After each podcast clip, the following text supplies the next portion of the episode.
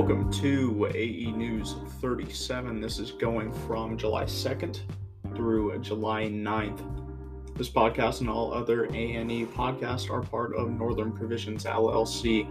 This podcast is sponsored by Mission Essential Gear, your one stop combat shop, home of the Thule, the tactical handbook for unit leaders, available at megearco.com and Amazon as well. Use code ANE 2021 for a discount added to your cart on the Mission Essential Gear website. Also, check out the Freelancers, that's a media and research collective dedicated to covering modern conflicts with a soft focus on foreign fighters. Find them on Twitter at CBT Freelancers, Instagram at Freelancers Blog, and their website at freelancersconflictblog.wordpress.com.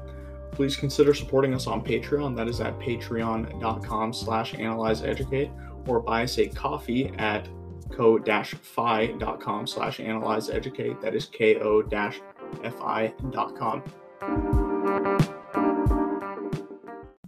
So we'll get started off here with the United Kingdom. Embattled Prime Minister Boris Johnson announced his resignation as leader of the Conservative Party on July 7th. Johnson's resignation comes amid multiple scandals that led to mass resignations in his government.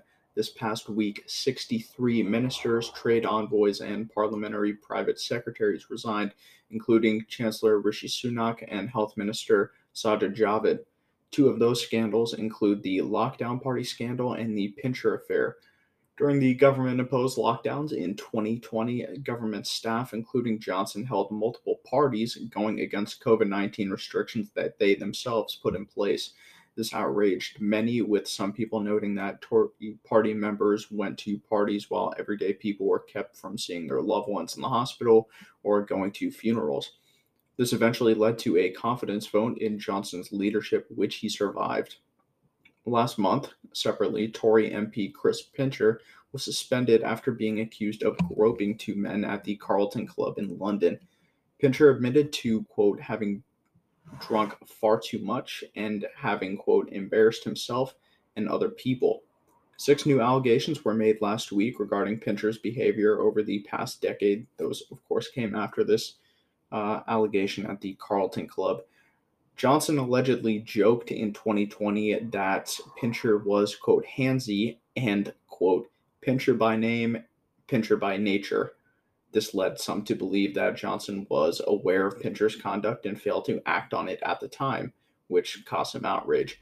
Johnson will remain in his office as the caretaker prime minister until the Conservative Party elections decide a new leader and a new prime minister at some point before September this year. Nine Tory MPs have declared their campaigns for the leadership elections. The most notable among them is former Chancellor Rishi Sunak, who has endorsements from 8% of Tory MPs, more than any of the other announced candidates at this time. Moving on to Russia, on the 7th, WNBA player Brittney Griner pleaded guilty in a Moscow court on a drug charge in hopes that her sentence, which could be as long as 10 years in a penal colony, is less severe. The Phoenix Mercury star was arrested on February 17th by the Federal Security Service, FSB, at the Sheremetyevo International Airport in Moscow after she supposedly carried vape cartridges filled with cannabis oil in them through the airport. Cannabis is an illegal substance in Russia. However, U.S. officials have feared that Moscow is using Griner as leverage for a future prisoner exchange. These concerns became more serious once Russia invaded Ukraine just one week after Griner's arrest, which led to currently the lowest point of U.S. Russia relations since the Cold War. Many observers believe that a prisoner exchange could not happen until a judgment in Griner's case was made. Now that she's pleaded guilty, it will be interesting to see if an exchange does, in fact, move forward. Moving on to Sri Lanka, amid a crumbling economic situation and food shortages, Protesters massed in the capital, Colombo, and stormed the presidential residence and secretariat of President Gotabaya Rajapaksa. The president fled the area before they arrived, and his whereabouts are currently unknown. Many speculate that he might not even be in the country anymore. Protesters carrying Sri Lankan flags and denouncing the president swam in his pool, used his gym, and showered in his mansion that is reminiscent of a multi million dollar house in the Hollywood Hills which outrages people who can't even afford to feed their families.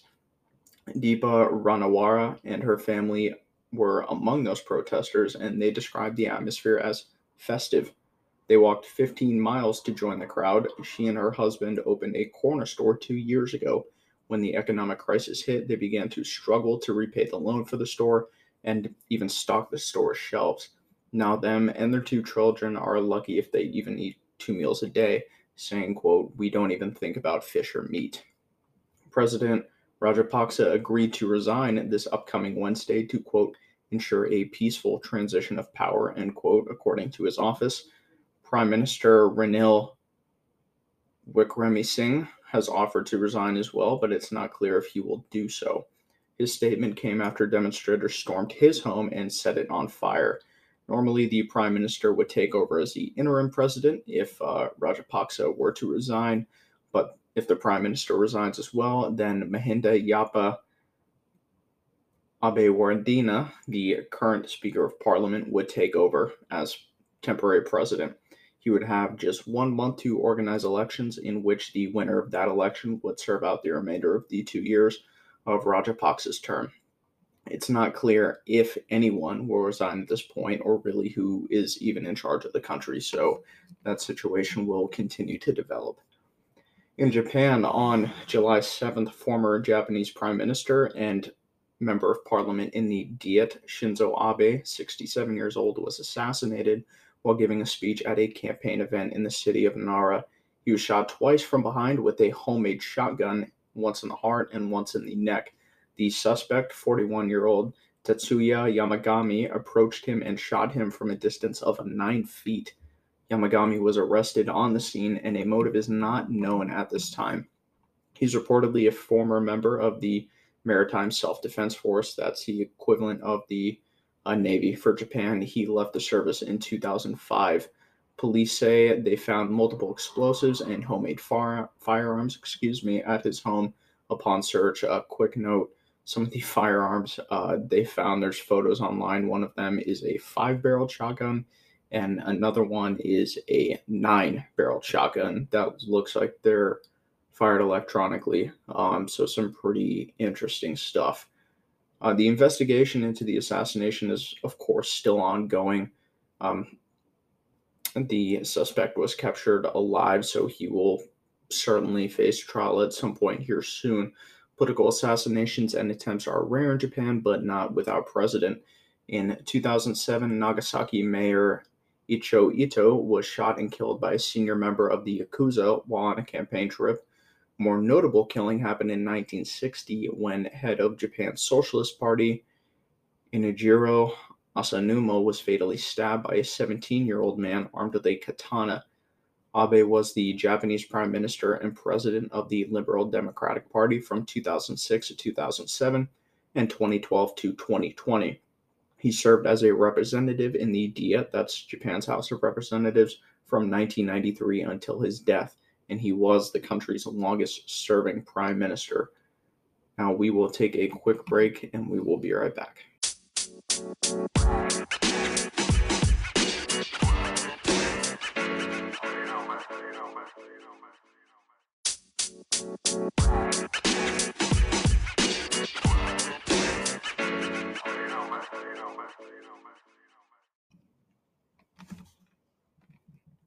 In the United States, on July 4th, gunshots rang out at a 4th of July party in Highland Park, Illinois.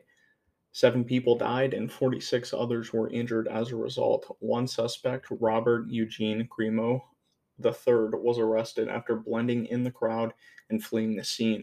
Officials say that Crimo dressed as a woman during the mass shooting, which could have helped him initially escape. He also grew out his hair and combed it in a way that would hide his facial tattoos, of which he has multiple. A shooter fired down on the parade from the rooftop of the Ross Cosmetics building with a rifle he fired a total of 83 shots throughout the incident. He stopped shooting once law enforcement approached the building, at which point he fled. Lake County law enforcement said that he planned to carry out the attack for weeks, and he also planned out another attack in Indiana. The investigation is, of course, still ongoing. Crimo had a YouTube account in which he posted music videos under the name Awake the Rapper. In his videos, he depicts mass shootings and police killings. That YouTube channel since been deleted. Law enforcement had interacted with the 21 year old at least two times prior to this incident. In April 2019, police responded to a call of an attempted suicide by the suspect. In September of the same year, police responded to allegations of Crimo threatening a family member. That family member told police he planned to, quote, kill everyone. During this incident, police confiscated 16 knives, a dagger, and a sword from the suspect. Law enforcement chose not to pursue a restraining order that would have him barred from buying a firearm for six months.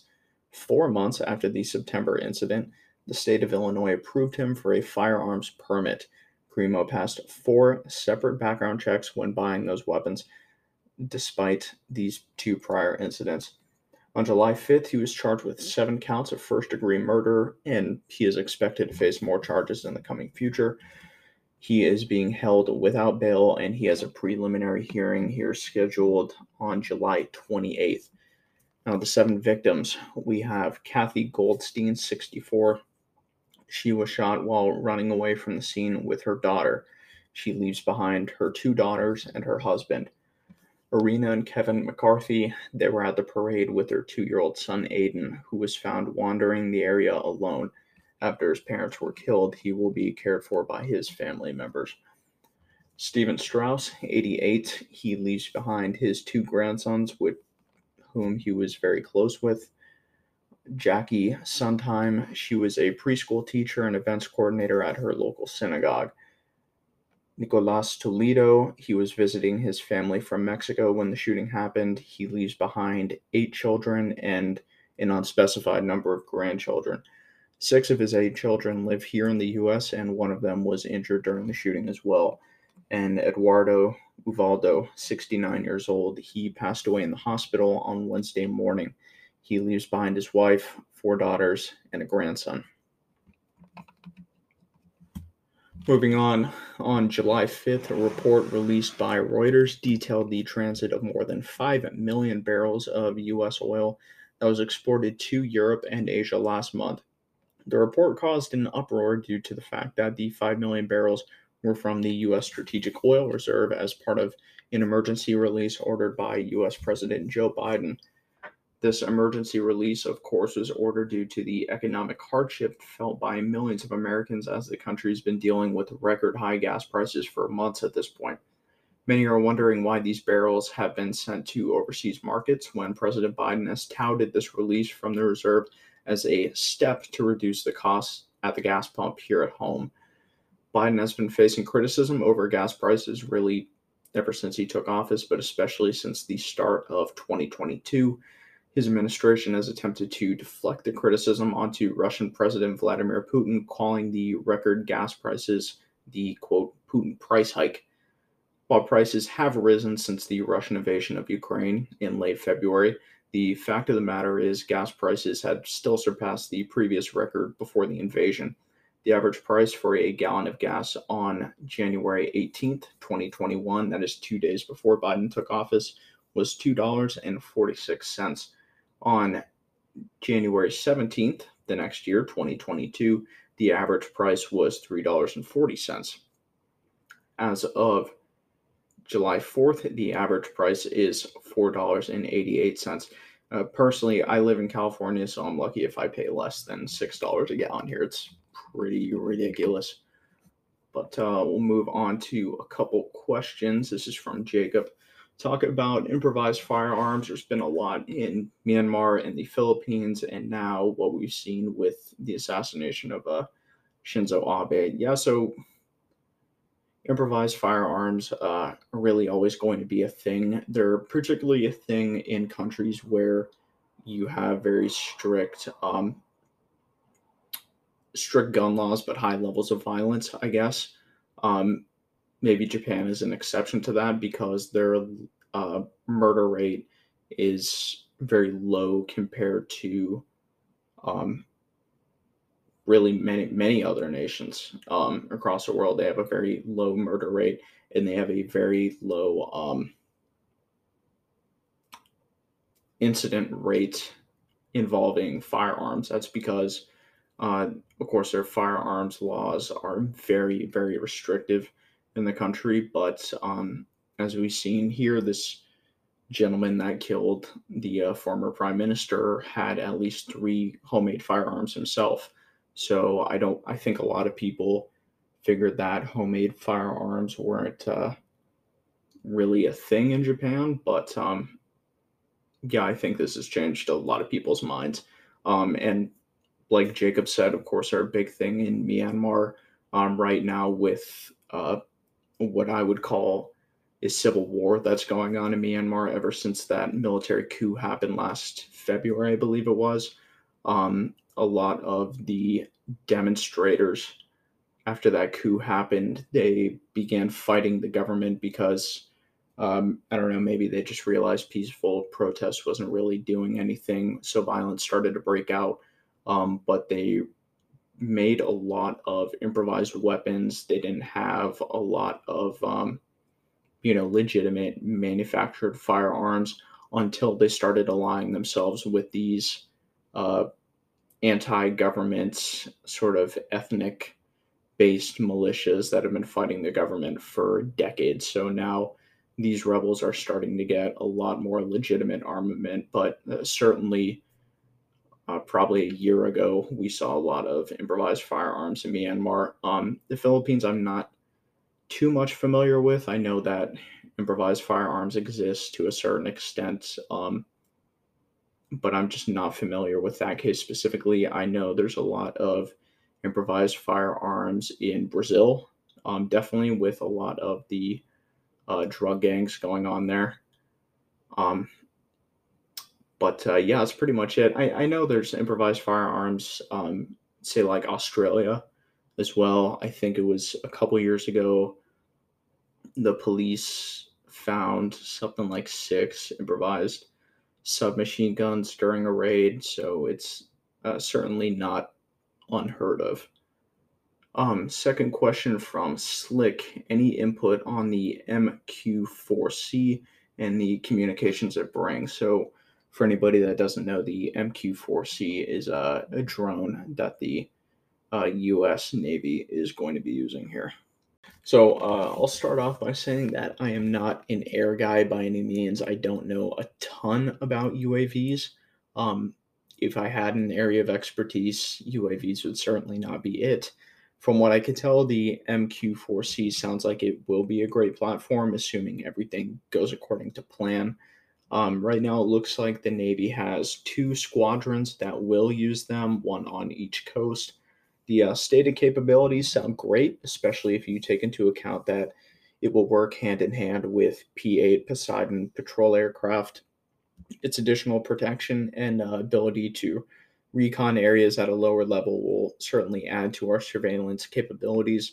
Right now, it also looks like Australia will be using them, and India is considering it as well. Not sure if that sale is going to go through or not.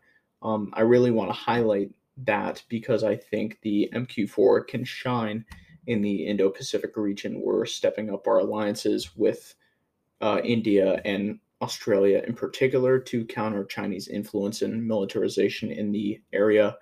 So we'll be better positioned to do that if ourselves and our allies have the latest in ISR platforms. And um, again, if all goes according to plan and design, then the MQ4C will be one of the latest ISR platforms and should give us hopefully an edge over China as far as uh as far as that goes. But uh, appreciate the questions from you both, and that is all I have for you guys this week. I want to thank you all for supporting this podcast. Course, it means a lot to me. You could find this on uh, your favorite podcast apps: Spotify, Google Podcast, Apple Podcast, Anchor, Breaker, Overcast, Radio Public, Pocket Cast. You can find us on Twitter and Instagram at Analyze Educate. That is all one word please consider supporting us on Patreon again at patreon.com slash analyze educate or ko-fi.com slash analyze educate. And we will see you guys around.